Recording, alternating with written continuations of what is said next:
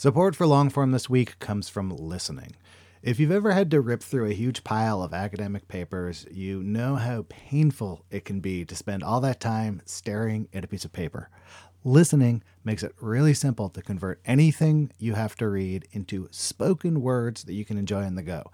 Uses AI to generate realistic voices that sound like actual human beings. Plus, it comes with a powerful set of tools that allows you to do stuff like skip over non essential text, but also take notes with one click. Your life just got a lot easier.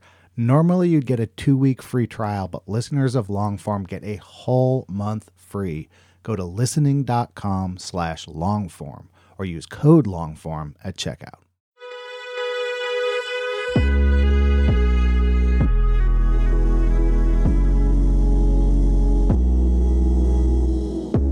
Hello, welcome to the Longform Podcast. I'm Max Linsky. I'm here with my co-hosts, Aaron Lammer, Evan Ratliff. Gentlemen, hello. Hey, Hello, Max. What have you got for us this week on the show? This week on the show is Audie Cornish. Audie Cornish is a name you both know. It's a name many of our listeners know because for 10 years, Audie was the host of All Things Considered on NPR. Before that, she was a reporter for NPR. Before that, she was a reporter in Boston. I've wanted to have her on for a very, very long time. And I will tell you guys, she's been reluctant. She has said no. And then she finally uh, said yes. And it's because I think, uh, well, I think she's in a different place, but also she's literally in a different place. She now works for CNN. She left earlier this year to make a show for CNN Plus. You guys remember CNN Plus? Mm-hmm. Briefly. briefly. So brief, in fact, that she never got to make that show. CNN Plus was canceled before she made her show, but she's been appearing on CNN. And what she's really been doing is working on a new podcast. It's called The Assignment. It launches tomorrow, Thursday, November 17th. And on the show, she is talking to people sort of behind the headlines. So it's not some big celebrity interview show. She's talking to real people about real and very thorny issues, and she's having long conversations with them. The kind of conversations I would argue that uh, she couldn't totally have on NPR. So we talked about that change, and we talked about leaving NPR, and we talked about what it's like to take a job with a streaming service that doesn't exist by the time you're going to do the job you were going to do for the streaming service. We talked about all of it, and uh, she was very, uh, very candid. I will say. You see how uh, Max drops the show description there? So clean and seamless. Evan. That is an energy me and you need to bring into our lives. I'm going to study this one. it, you guys, it took me 512 episodes, but I figured out how to do an intro. I love it. Uh, look forward to this one. We are brought to you in partnership with Vox Media, who help us make this show. Thanks to everyone over at Vox. And now here's Max with Audie Cornish.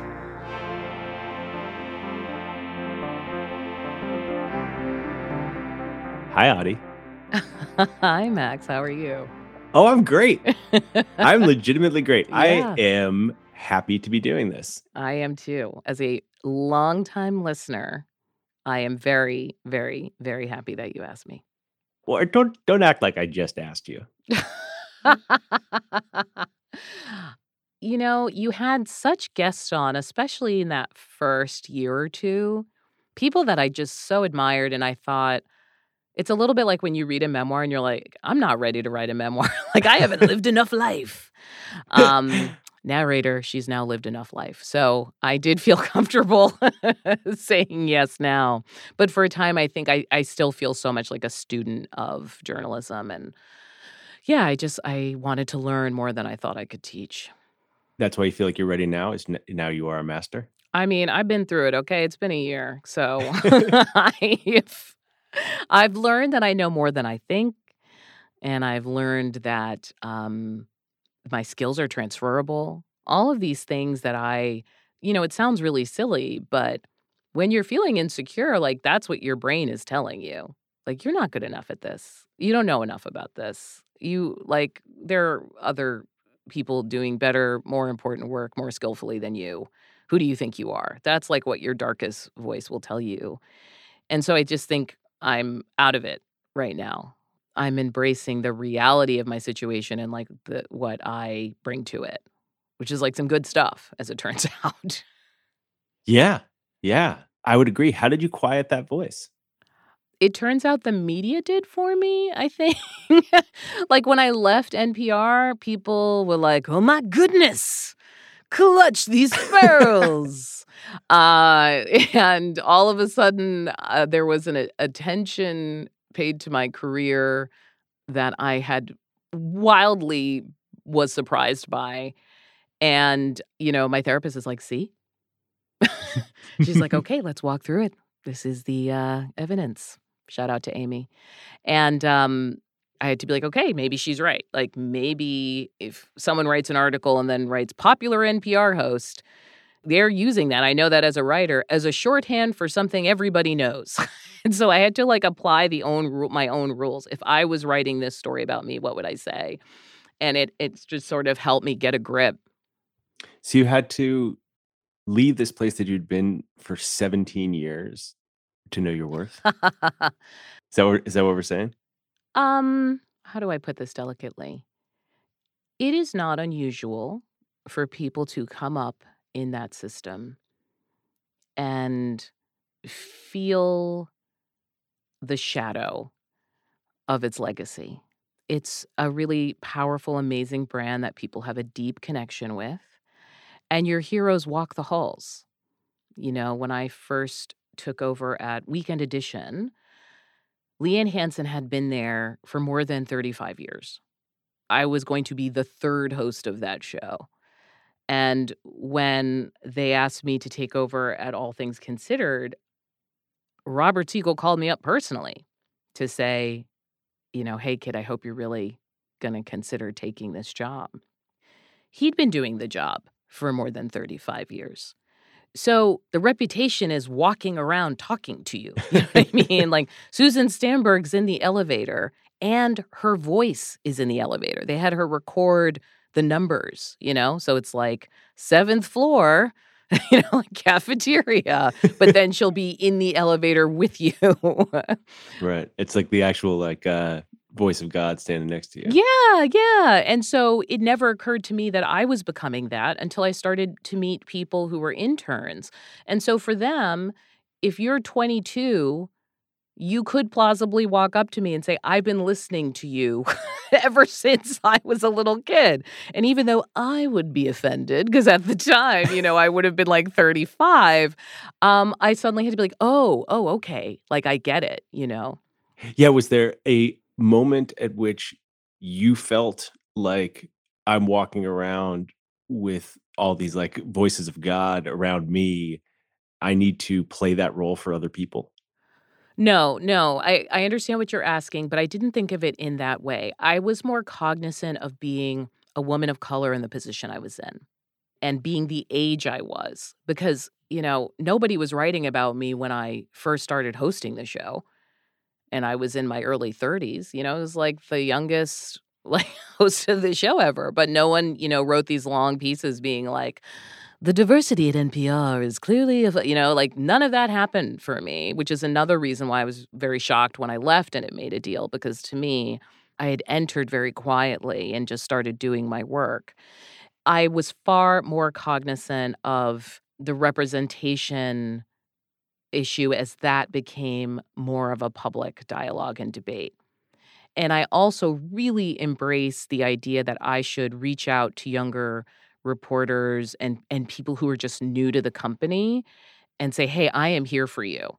You know, and I did that with like Eric Deggans or Linda Holmes or Gene Demby. Like these people are my close friends now. But at the time I was just like, hey, do you need any tips about, you know, how to do the interview in the studio? Like, no one's going to tell you X. Like, I was trying to give people the help that I didn't get. And that's the way I thought about it. How else did that manifest other than a first day email? Uh, well, needless to say, I'm a talker. I had an open door policy. I absolutely follow up with people that I'm mentoring. And uh, I'm aware that mentor- mentoring is a social action. And that's why it doesn't always happen for people who don't look like or kind of fit the image at a company typically. Like, no one is going to you know, as I used to watch happen, like take me to a baseball game. That was not an offer I got as I saw it being offered elsewhere. so I just make it a point, you know. I don't drink coffee. So I don't even pretend to drink coffee. I'm just like, "Hey, let's go and talk." Like, "Hey, come in and chat with me for a while. What's going on, you know, with your new co-host? What's going on with your editor? Have you heard of this person? Like, I'm to I'm to connect you with this other person who I think would be interesting." Like, I really think that's important to young careers. And I think it's really important when you come to a new place. And I think um, newsrooms are really shitty at it. Like they just make it really hard for people to, I don't know, in those first couple months to find their place. And so those informal systems end up doing it. Is that work that you can get better at? Yeah, for sure. What does that look like? Well, the first couple years you do it, you probably talk too much and not and you don't listen enough, you know, and I think I learned to be like, okay, you tell me what you think you need. Like one of my favorite questions to ask people, not in an interview setting, although it's helpful sometimes, is okay, what do you perceive the problem to be? Mm-hmm. Like you're coming in here saying you have a problem. So outline for me what it is, not your unhappy spiel you give at the bar, but is, is your problem a person? Is your problem a place and position? Is your problem an issue? Like let's just let's just try and break it down piece by piece and then you walk me through it because a lot of times they either know what they want to do but they want permission to do it because they feel guilt shame confusion or just kind of like should i want this? Is it okay for me to want this? And they kind of want someone to be like yeah go for it. And other times they just want to vent you know and they have nowhere else to go and they want to do it in a place that is not going to have consequence for them. So i can do that. Even in the position that you were in at NPR? I mean, I like talking to people. They're like, you know how Forrest Gump is sitting on the bench? Like, I could do that. like, I just, I want to talk to people. I like hearing what's going on with people. I'm overly attuned to people's emotions. And I don't mean that in a way like, you know, when you're dating someone and they're like, I'm an empath. Like, it's not that. It's like, and this gets me in trouble in my regular life. I'm like too attuned to facial expressions and changes in tone of voice and all of these things that signal which direction is the conversation going how is the person feeling and i do have friends very close friends over the years who have said to me like okay stop interviewing me when we're just talking on the phone mm-hmm. have you ever thought about being a therapist no, I need too much therapy to be a therapist. I also edit people in my head which I'm sure you can't do as a therapist. Like to me, people are talking. Oh, I feel like therapists must do that all the time. No, no, but I have edit points. Like I can see it. Uh-huh. You know, in my mental pro tools. It's like, like you're you're just, you're like literally cutting people. Yeah, I'm like and pause for breath. And now we're back. Like like okay, now they've gotten to the point. Okay, let's we're going to circle it around. We're going to make sure that comes up sooner and then like I'm I'm doing all that while people are talking. It's kind of terrible. Now I'm just thinking about how you're editing me, you know. You know, you're a hard edit. I've edited you. No, that's true. You, have been on all that's things. True. That's true. You've actually done that. yeah, no, it's not that you're hard edit. Let me take that back. You are very, very thoughtful. And we can hear you thinking in real time, which is honestly awesome for audio people because this is again it's like a signifier of authenticity and kind of makes you feel like you're very in the moment. And the thing we have to do with people like you is make sure that we don't edit out your thinking right? That we don't be like oh that's a pause and so it's got to go away. Some people when they're very early in their careers and they're starting to edit as producers they they try and clean things up. And i'm like don't clean people up. Their pauses and their silences as as valuable as what they say. Hmm. I'm now realizing I think this is the first time I've ever interviewed someone who's interviewed me. yeah, that's happened to me a couple times in the last year. And I'm like, uh. Yeah, I, I can imagine. That's a strange thing. Yeah. It's like uh, the meme with the Spider-Mans pointing at each other. totally. Do the kids still talk about memes? I never know what's safe to reference anymore. I've stopped um, even pretending to know what the kids might be talking about.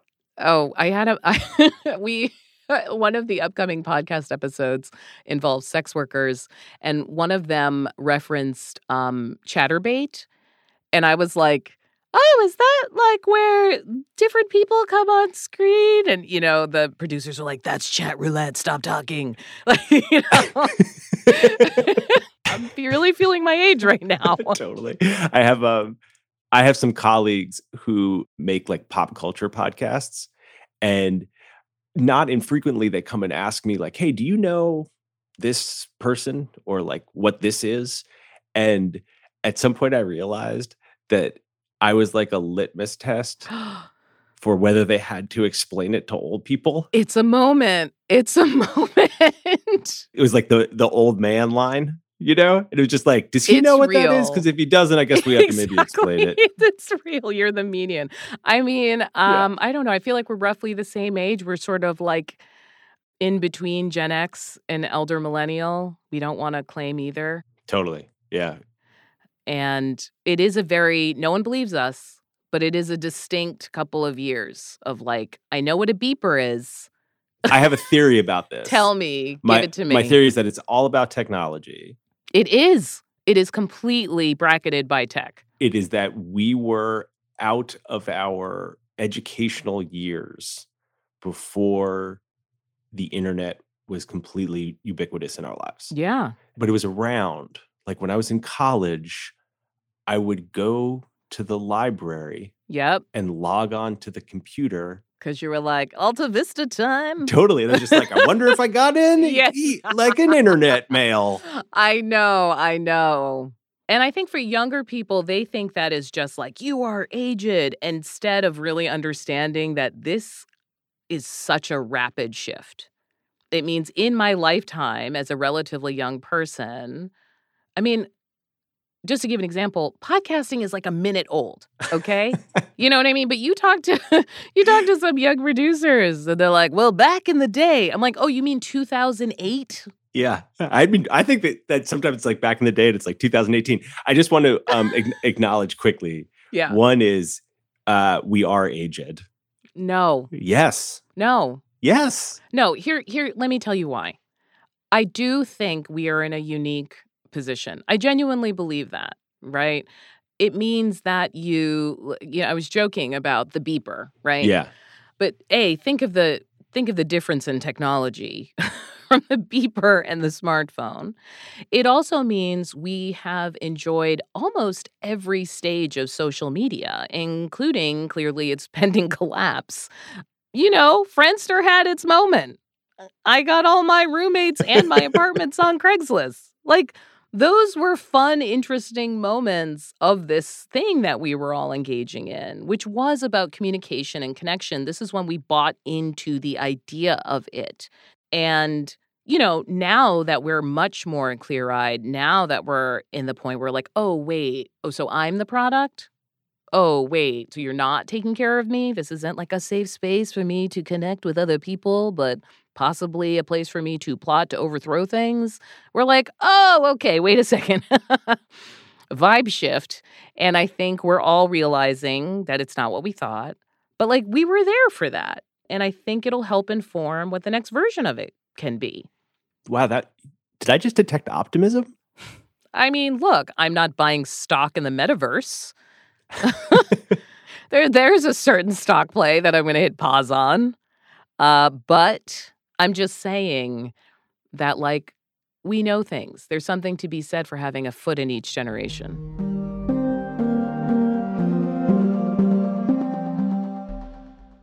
Support for Longform this week comes from listening.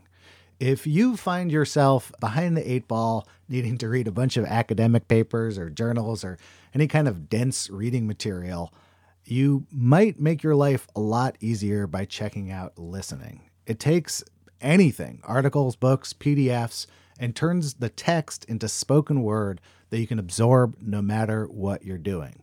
The app has lifelike AI voices complete with emotion and intonation that creates a realistic and pleasant listening experience. So I had to go into the city for some meetings.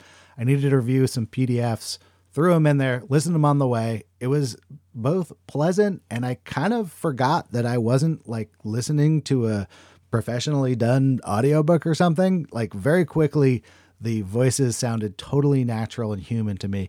This listening app might just transform how you consume reading material, and you can give it a shot yourself risk free. Now, normally you get a two week free trial, but listeners of Longform get a whole month free. Go to listening.com slash longform or use the code longform at checkout. Listening. Your life just got a lot easier.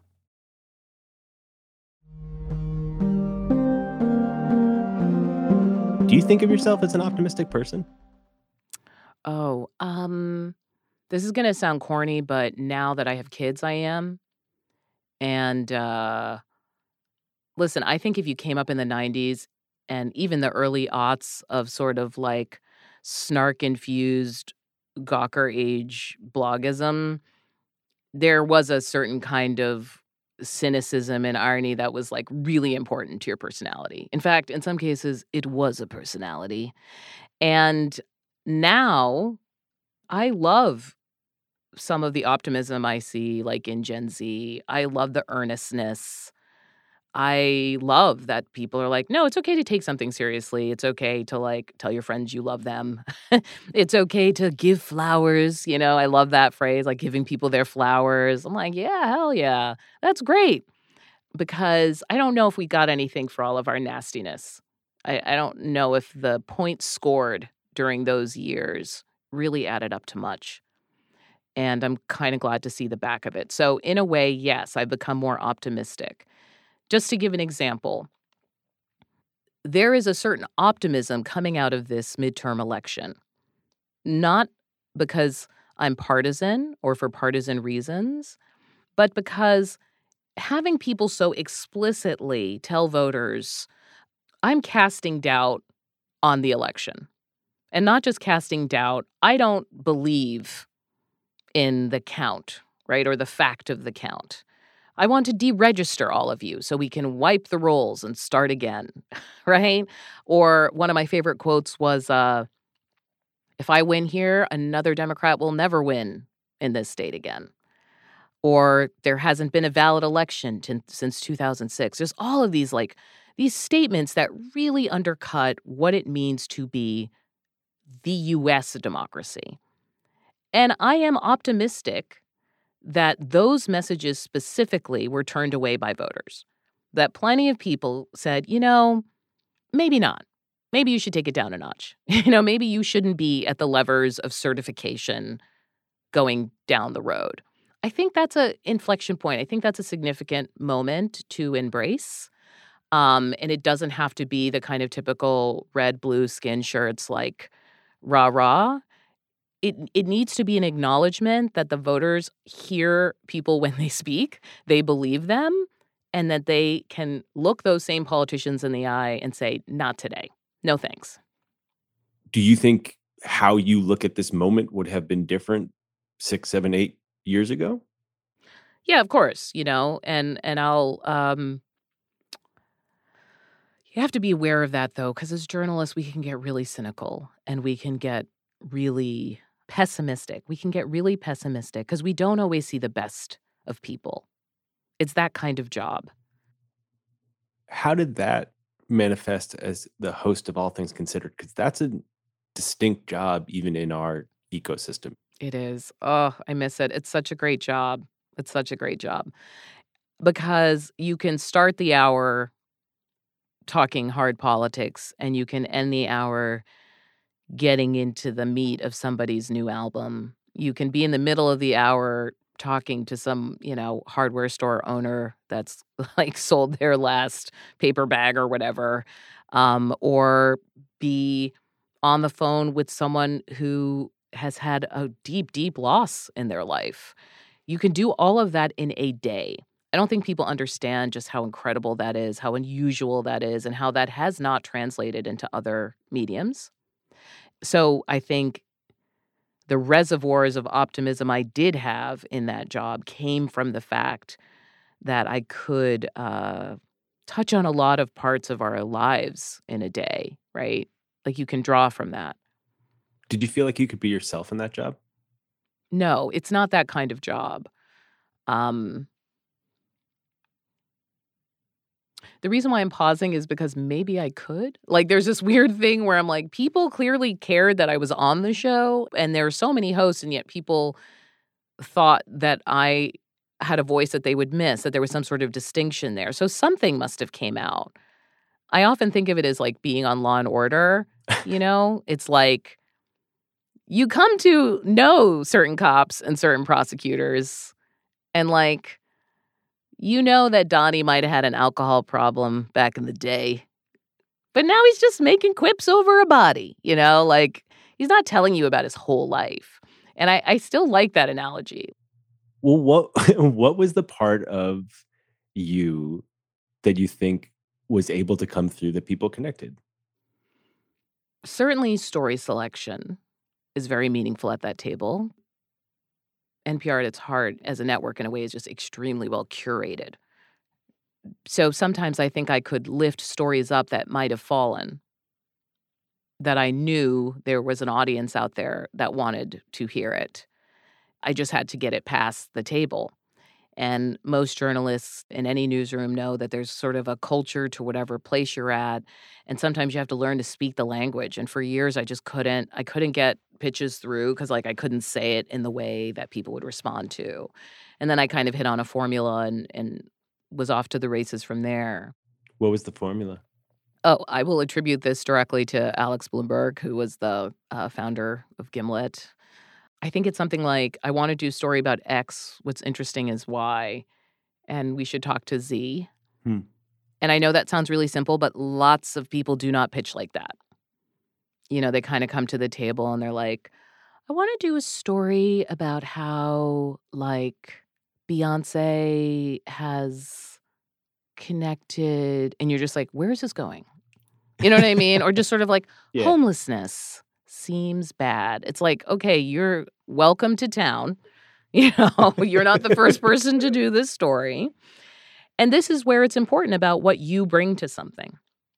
And I think I learned very quickly that there there were things that I could bring to the table that Robert Siegel wasn't going to, right?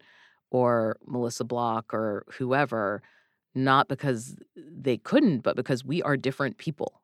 you know, like it, we're going to have different interests. What was the stuff that you were bringing? First of all, music was a huge thing. The Tiny Desk concert had not exploded the way it did when I first came on. And really simple pitches to me were a big push. You know, I remember interviewing Diplo.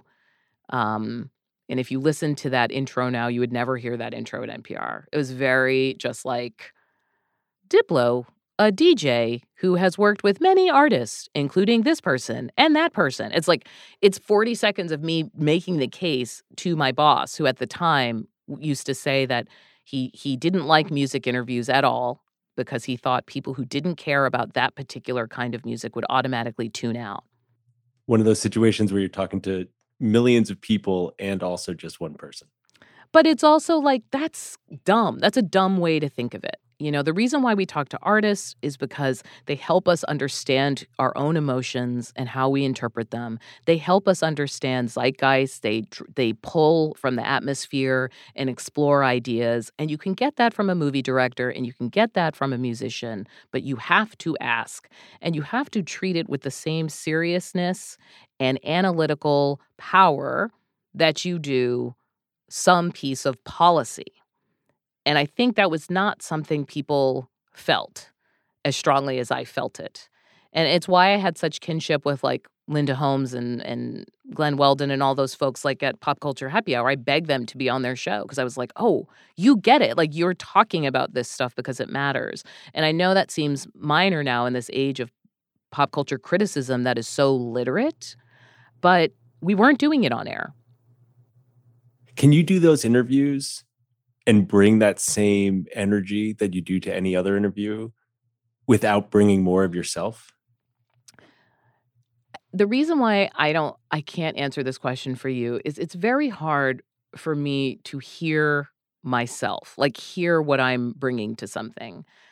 There is a remove I can place that that is very analytical. That is like here's the beginning, here's the middle, here's where the guest said this. I really think we need to draw out this idea. I can diagram it, but I can't for the life of me tell you what I bring to it. You know what I mean? Like, I don't really know what that means. You have to tell me what you're hearing while you're asking this question. Well, I can do that. So I just listened to the first episode of your podcast, which comes out Thursday, the day after this airs. And there are multiple moments in this episode in which you're interviewing activist parents who became school board members, in which you follow up over and over again to try and clarify language and understand why they're making linguistic choices that they are making, which feels both to me like excellent journalism and also it is a desire on your part to not let people off the hook in a way that I've experienced you, whether or not there are microphones. It didn't feel like someone doing it, it felt like you doing it. I really appreciate that. I appreciate you saying that deeply. Real people deserve empathy and and their humanity understood and embraced. And that means listening. And it means sometimes not interrupting with your own idea and thought to prove a point. There's a time and place for that, absolutely, but not always, and not in the thing I'm necessarily trying to do. And it's uncomfortable because I know I'm going to get a lot of criticism for it. Like, she didn't press these people enough. Why did she platform these people and not that people? It's in it's this tension is built into the show, right? I took this challenge on myself. Part of the reason why I did is because I think there is journalism inherent in an interview. Like the interview itself should be considered a piece of journalism. It isn't always. Sometimes it's, it's like the vibe is a little window dressing or that it's personality driven. And I don't subscribe to that. I think that it has its own journalism, it's my journalism. And so I know in this day and age in which people manipulate language, language matters. Why are you choosing the words you are to say what you're doing? They signal things, they signal multiple communities at once. And um, getting underneath that is, is, I think, important. It's valuable. It's funny now that you're pointing out I'm I'm like thinking about other times I did it in the other episodes. I think I did the same thing when we talked to these OnlyFans creators. It's going to be in an upcoming episode. I spent some time being like, "Are you doing sex work? Like is this considered sex work what you're doing?" Right? like what's the difference? Um what you're hearing there is number 1, I do think there's value in being precise. I don't want to put words in people's mouths. And I don't want to characterize people in a way that does not feel comfortable to them. I don't feel comfortable when it happens to me. And I want, I, I'm not into a gotcha situation. Like, I believe people are fully capable of defending their ideas. And if their ideas are really bad, will they fall apart under scrutiny? Yeah, they might. But, like, give them the chance. I think maybe I am not being direct in my question. Give it to me. Well, I'm really curious about why you left NPR. Oh, why didn't you just ask that? well, I think that what I was hinting around at was some theory I have that part of the reason that you left was that you couldn't fully be yourself in that job. Right. That is the theory I am testing and not being direct about. So let me say, I'm curious about why you left NPR. Was it because you couldn't fully be yourself in that job? In those interviews, in those moments? I am fully myself in my interviews. No one is ever standing over my shoulder saying, like, what, what, what? It is a very, very curated and edited environment and and it made me uh, very mercenary. So I would know, okay, we need to talk about this. The first question needs to be this. The last question needs to be this. The two things in between can be this issue and that issue. Then we need two questions that need to be um, challenging. And then that's all we got because we got to cut this by four o'clock. And I became probably a little too good at that. That was certainly the experience I had being interviewed by you for it.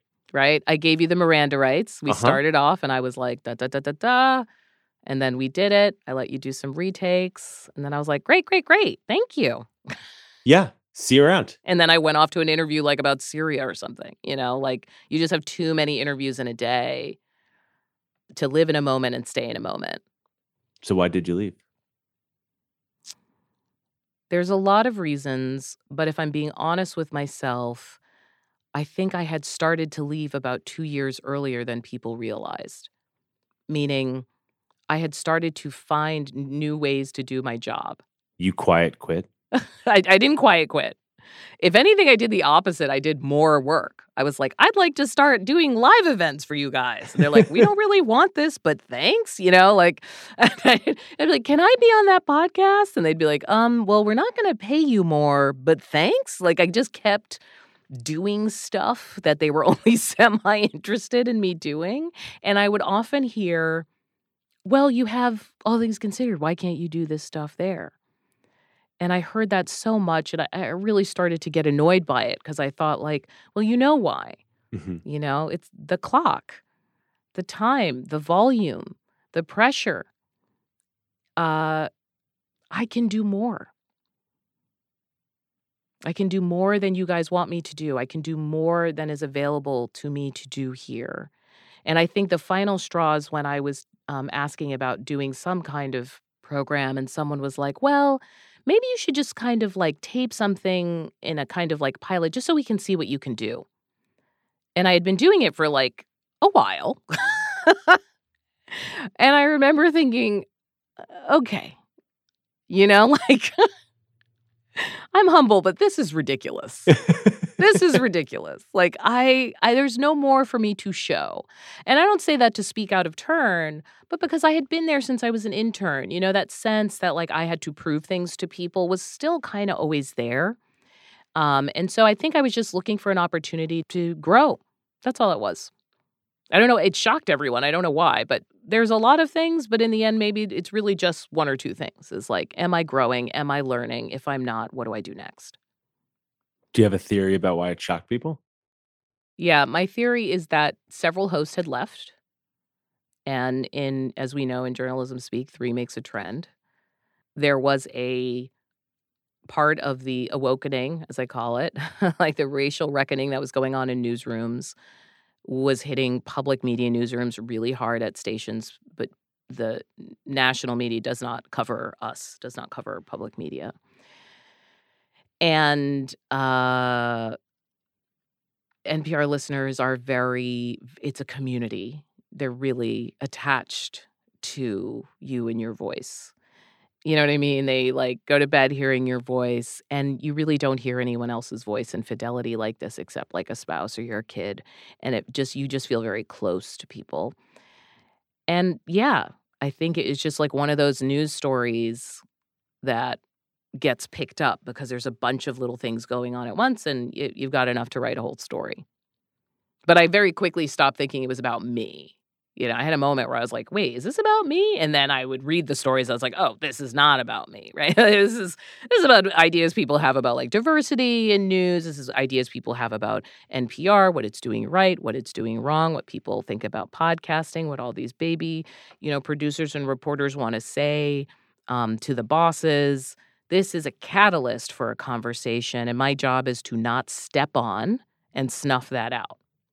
My job is to let it happen you know, so that some of these things can be aired out and talked about. Whether or not they always pertain to me it was, you know, not necessarily the case, but that that's how I thought about it. What does that look like to not step on it? It means doing kind of a goofball Twitter thread that speaks to multiple audiences at once, right? Like just to break something down for media people. When you do what I did, it's effective because number one, people are always writing stories about what black people tweet. it's it's like a genre of journalism, I think. So I was like, check that box. Uh, number two, you know, I, I managed to stick in enough gifs before they became uncool that people were sort of amused by that. hmm I made sure to say the most pointed things using that visual language because I didn't want to be quoted in ways that I didn't think would be smartly discussed. So the actual statements in the thread are quite neutral. The tone conveyed by the imagery says something else. It speaks to multiple audiences and accomplishes what I want, which is to say my piece without saying that's invalidating other people's experiences right? I, I've always hated when people kind of are like, well, that didn't happen to me. It's like, girl, who cares what didn't happen to you? People are talking about a broader issue here. And I, I, I didn't want to do that. Let people talk about the broader issue. So the reason that you left you Audie was that you felt like you had lost the ability to grow. That feeling is that something you just kind of wake up one day and recognize? It happens to me all the time. People don't understand that's why I stayed there so long because I changed jobs every two years. It was like I took the job in Nashville, right? Like I didn't start in DC with everyone else. And it was like a little baby reporter doing New Orleans stuff. And then I was covering a, a presidential campaign. And then I was covering Congress. And then after Congress, I got turned down for a, a promotion for a title change. So I applied to be a host. I didn't know I was going to get it, but my job changed. Like every two to three years, there were, there felt like a huge challenge that I had to figure out, and that was enough to keep me occupied for a while. And then I would like kind of be like, "Uh, this feels kind of boring now. Mm-hmm. I want to do something else." And I start nibbling around at the edges and and trying to um, find my way to something else. And I absolutely thought that that's what I was doing here. I thought I was so slick. I was like, I'm just going to leave over the holidays. I'm going to start this new job at this streaming channel. Who's going to see it? Can you articulate A, how you recognize you're bored, and then B, how you make that move? Is that like a form of negotiation? Are you good at that? How do you do that? I've never been very good at like beats, which is kind of what happens to you as a journalist. You get to a beat, and if you're pretty good at it, people kind of want you to do that forever. But then to me, I'm like, oh, now you got to be like friends with people. Like, you got to like get to know sources and then like text them and have coffee with them. Like, what? I don't want any of that. And I would want to explore something else. I felt so uniquely matched to that job that allowed me to chase every ball of yarn and not be punished for it. Because if I cover politics for a really long time, I get bored and I want to do something else. And then I, I interview 15 musicians in a row and I get sick of them showing up to, to interviews late and I want to do something else. And then, you know what I mean? Like, I'm just an omnivore in terms of information and story. And um, I think I just know myself when I'm like, I, I just can't keep doing blah, blah. And I start to say that until my friends are like, You're irritating. What's your next plan? All right, that's good advice. If you start complaining all the time, that means you're bored. Some people, you know what? Uh, Linda Holmes said this like, like marinating Yeah. in your juices, so to speak, you can get pickled. Mm-hmm. I think some of us get pickled. We're like, we're in there with our friends, marinating in our misery and enjoying our gossing, and no one looks up and says, Whoa, should we actually just not be here? Like, is that an okay thing to say? And maybe more people said it during the pandemic because you just like had time to think, you know, and you had time out of the jar. I don't know how much longer I can take that metaphor, but I just really feel like. Well, I'm going to double down on it. okay.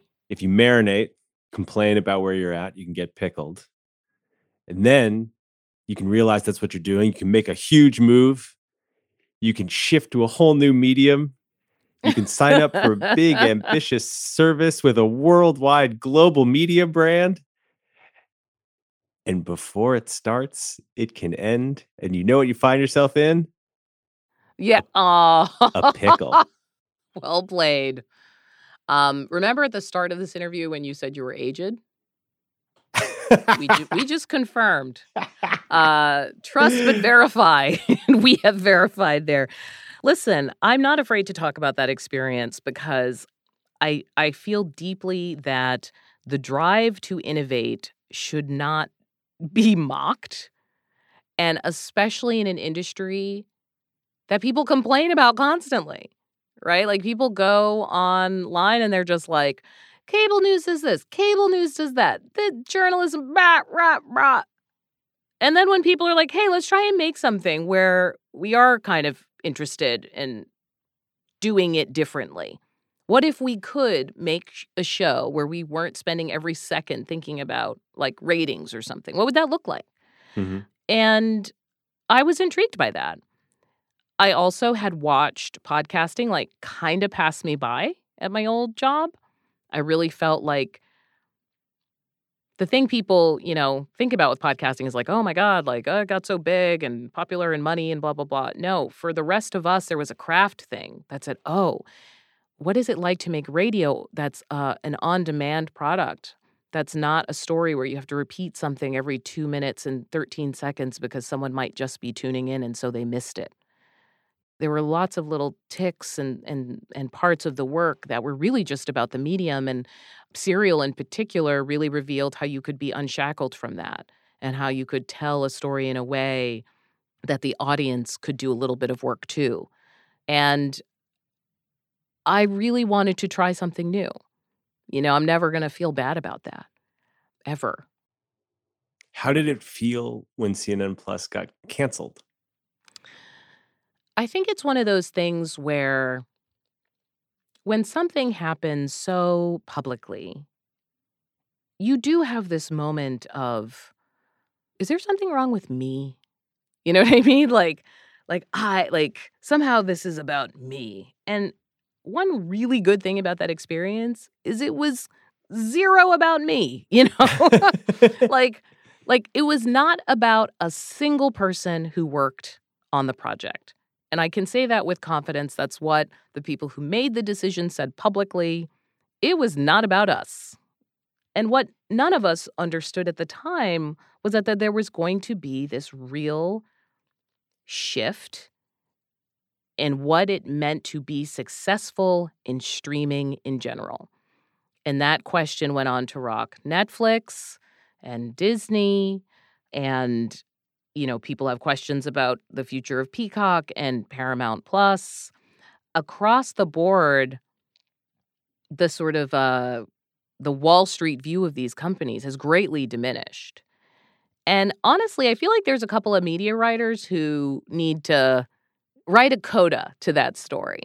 Because at the time, it was treated as unique, singular mistake of hubris by like one or two executives or something, when instead it was the canary in the coal mine of a major both strategy shift and fundamental rethinking of that industry that we are still experiencing right now. So, did I have a couple weeks where I was like, woe is me? Yes. And then I really started reading the papers, you know, I really started reading the articles and I was like, oh, something's going on here that people aren't understanding.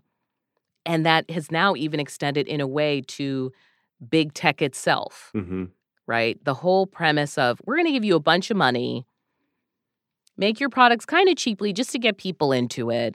It's okay if you're not really making any money. like Wall Street's like, yeah, no, you should make money now. and there's a lot of there's a big recalibration going on, you know? And and so now I just feel like I'm part of a very interesting story that one day people will be writing about at some like Harvard Business School case study. And I don't feel like it's a story of remember the time that Audie Cornish tried to leave NPR. What an idiot. I don't think it's that story. so you don't have any regrets? I don't have regrets about leaving. I, I just don't. The world has opened up to me in such an amazing way.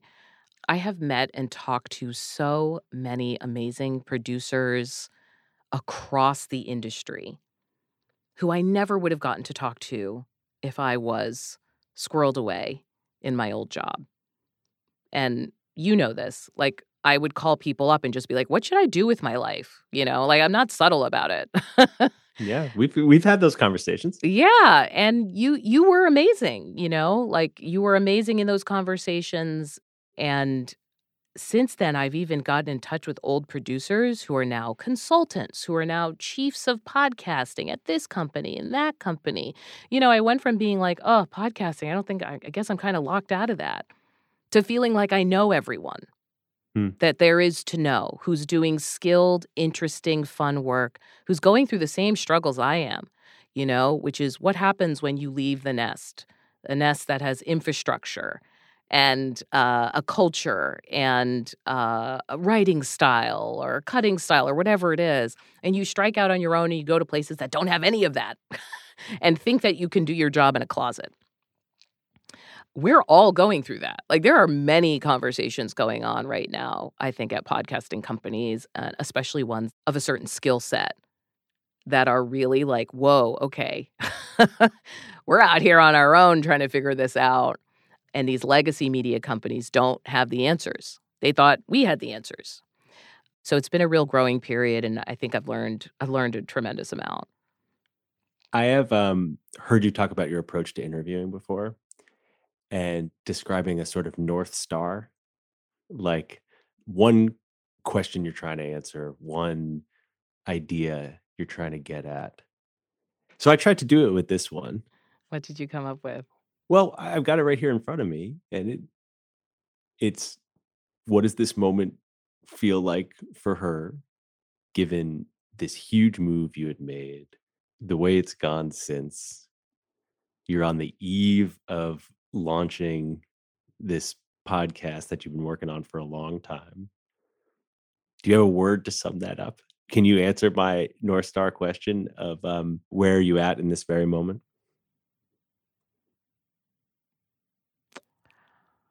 Oh my God. I don't know. I don't know. I mean, look, Max, I'm going to be honest with you. It has been a hard year. It has been a hard year. There have been a lot of ups and downs, very high highs, very low lows. And there were times where it, it did get in my head that somehow this was more public than I had planned. I'm used to my highs and lows, but not so many people cared or noticed. You know what I mean? Like, Yeah. I don't know. I I know that I am happy getting a chance to try. I've just been told no one too many times probably. And I really am enjoying being told yes. I just am, you know, and even if it may appear on the outside that the company is going through a lot here, it is also going through a moment of change.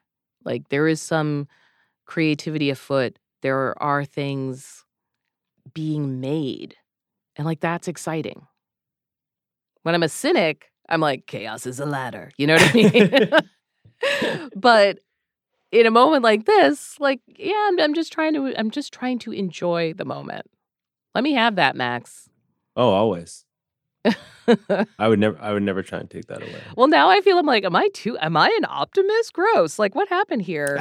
well, I think you might be because I I, the- might be. I think the show's optimistic. It's ambitious and it's optimistic. Absolutely.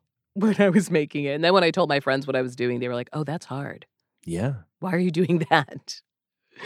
Um, and you know what? I am not going into this thinking this needs to be a blockbuster podcast on the top 20 of the tracky pod whatever list.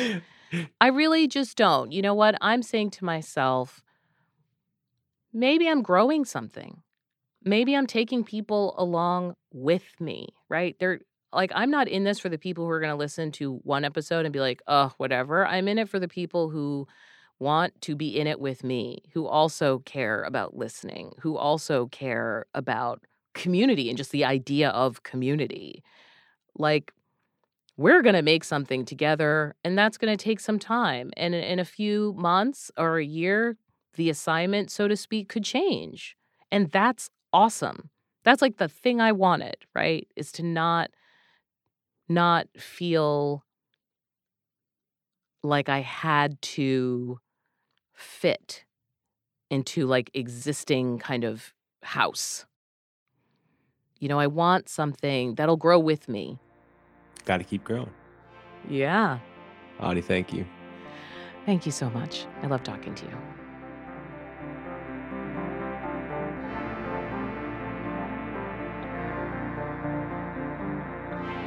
Thanks for listening to Longform. I'm Max Linsky. My co-hosts are Aaron Lammer and Evan Ratliff. Our editor this week was Jackie Sajiko. Thanks to her. Thanks to Susan Peterson, who handled the show notes. Thanks to our friends at Vox, with whom we make this show. And thanks so much to Audie Cornish. Her new podcast is called The Assignment. It's great. You can find it wherever you are listening to this show, which will be back next week. See you then.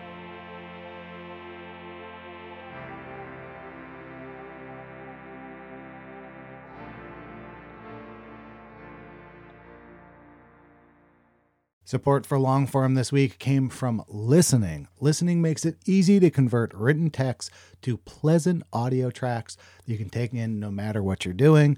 It offers AI voices that manage to express emotion and correctly pronounce complicated technical terms, all while sounding like actual human beings, not robots. The listening app might just transform how you consume reading material, and you can give it a shot for yourself risk free. Normally, you'd get a two week free trial, but listeners of Longform get a whole month free. Go to listening.com slash longform or use code longform at checkout. Listening. Your life just got a lot easier.